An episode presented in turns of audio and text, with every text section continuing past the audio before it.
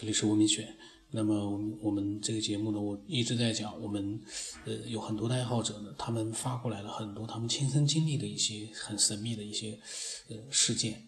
那么这些神秘的事件呢，可能我我一直在讲，可能我们会怀疑其中会不会有一些是错觉啊，或者是一些幻觉，甚至于是一些呃可能是就是梦中可能也就是一个梦而已。但是呢，呃，我在想这么多的亲身的经历。里面总有一些是真实的，像上一期，呃，这个李先生呢，就是专门研究意识的这样一个，呃，学学者，他呢，他就是讲了，他当时一个高僧呢，就精确的算出了他会考上哪一所大学，具体的大学，当然是在他考上大学之后，才拿出了那个高僧所写的那张纸，然后呢。一看写的是完全准确，这个就是非常神奇的一件事情。嗯，怎么样能够预知到一个人他即将发生的，甚至于是很长时一段时间之后发生的一些事情？嗯，不知道是什么，呃，什么样的一个能力？但是呢，似乎好像真的是，呃，有很多这样的一些实例。因为以前我一个朋友也也跟我讲过。期间，他去找高人去算命的，算的非常准。当时呢，我们一般听听呢，把它当成个故事。可是当时心里面也在想，哎呀，怎么这么神奇啊？你说他是蒙的，他能蒙得了？因为我那个朋友是很精明的一个人，你要蒙他还蛮难蒙的了。后来他为了这个，呃，就是给他算出来的，我具体的事情我忘了。他还给那个人，就是说，给了很多，因为算的很准嘛。给了他很多的一些谢礼，所以，呃，这样的一些人，他无疑是和我们普通人是不一样的。他可能有一些能够预见到，或者说计算到未来会发生一些什么样的事情的这样的一个能力，嗯，很有可能是真的是存在。只是呢，它存在于极少数、极少数的，有一些特殊的一些。体质或者是特殊的一些经过嗯开发的这样的一个脑力，这样的一些人。那么那个李先生又跟我讲了几句他的想法。然后还是那句话，就是也算是鼓励大家吧，就是以后该踊跃发言还是踊跃发言，因为毕竟专业人士少，而且怎么说呢？你看我最开始我找。九天聊这个事儿的一个初衷，就是因为在你们身上我得到了很多的启发。所以说脑洞大开的科学嘛，科学很多就是来源于脑洞大开，对吧？最开始什么铁鸟飞天呐，乱七糟的，你要不想的话，上哪儿实现去？其实你看，我是那个数学科班出身，但是呢，学数学的人吧。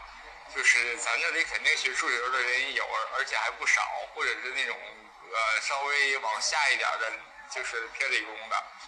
就是我觉得这种不算，就我以下说的话不算是，就怎么说呢？应该算是一种自嘲吧。就是很多人都说，就学数学的人脑瓜一根筋是吧？轴就不到，就是说怎么说呢？不就是不撞南墙不回头。确实是这样，所以说很多你看，真正的就是说，你很多科学家做基础性的研究还 OK，但是一旦往上呢，为什么说拼不过国外呢？就是因为中国人很多有的时候发现思维不够。我有的时候我我也不是。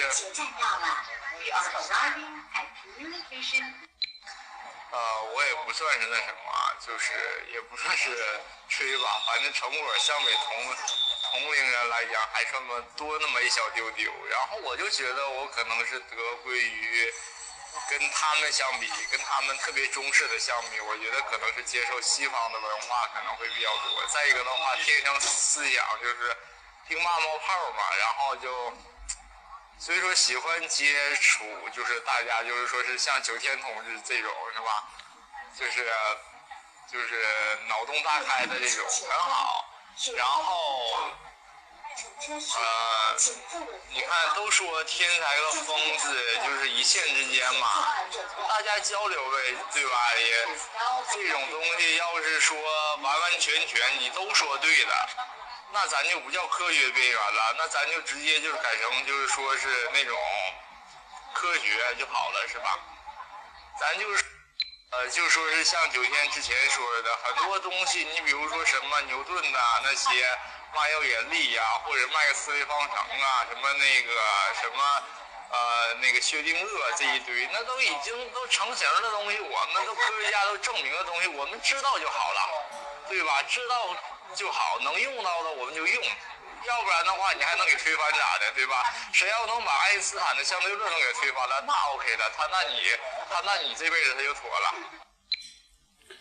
呃，他呢讲的特别好，我觉得他讲的其实跟我们很多人的想法其实还是蛮吻合的，就是那些已经 就是成型的那些呃科学的已经发现证实的东西，我们知道就好了。那玩意知道了，其实能够，假如说有人能够呃去利用到它，那就最好了。我们其实既然是大开脑洞或者天马行空的话，我们所讲的是我们真实的一些另外的一些东西，可以对他像他这种做研究的人，或者说对一些呃做科学的，说不定也能带来一些非常非常重要的一些启发。那个都很难讲，然后呢，他当时可能在外面也有事，后来没没有就发他的更多的一些东西。他我相信啊，呃，他也一定会呃发更多的一些想法分享给我们，呃，然后他的那些想法，我觉得，嗯，是比较容易让人接受的。这个里面就是很奇怪，就是呃，有的时候呢，你可能。听到了这个人的想法，你有的地方你可能觉得，哎，怎么会？你可能还有一些疑问。但是呢，他讲了之后，你就觉得你能够接受他的这样的一种说法。虽然说我不能完全呃能够认同他，但是我觉得他在发表他的观点，然后呢，我们呢就会更理性的呢，也会发表一些自己的一些呃自己觉得更符合逻辑的一些想法。就像他的那个。玄学就是那个算命啊什么的，我们呢其实说句实话，这不是一个认同不认同的问题，而是一个我们根本不知道这个事情到底是怎么回事，是这样的一个问题。所以有的人呢会觉得，我在之前的几期节目里，我一直在讲，不可能预知到未来，预知到未来的话，那就等于我们现在是处于过去，我们现在不是现在了，因为未来发生的事情都知道了，那就说明那不是未来，那才是现在，或者那还是过去。真正的未来在什么地方，或者说是真正的现在到底是在哪里？这个就你就没有办法去做一个合理的一个说服自己的解释了，因为未来都已经发生过了，那不就等于说那个我们所说的未来其实也是历史吗？那正在发生的那是在哪一个哪一个地方？肯定不是我们，因为我们说是现在，可是呢，未来都已经被人家算的那么准，都已经说明都是。只要正常的去发展的话，那个未来已经发生过了，或者说，你说有的人说他只是呃算到可能会出现那样的一个事情，可是，在呃前面的一些节目里面，我就感觉好像，比如说雨林，他那个就是完全就是预知到了未来要发生的事情，那那个已经完全一模一样，那就不是说是预测了，那是真实的一个发生过的一个过程了，那。嗯，雨林的那个后来呢，雨林自己也有他很多的一些想法。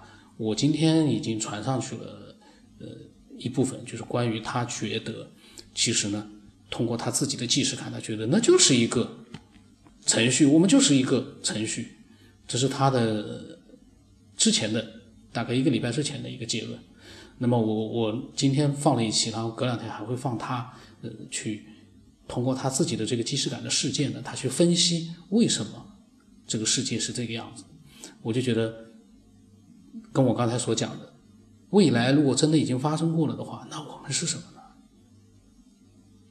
难道我现在录的这个节目的每一句话，其实都是在像放电影一样的在这样在正常的一个呃一个连续的一个这个播放过程，其实就是注定要已经发生过的事情，这只是在播放，这也很难让人觉得，我们也很难相信我们是在一个正在播放的这样的一个呃时空电影。我突然想到一个词，时空电影，因为电影呢是画面的，它不是立体的，它是。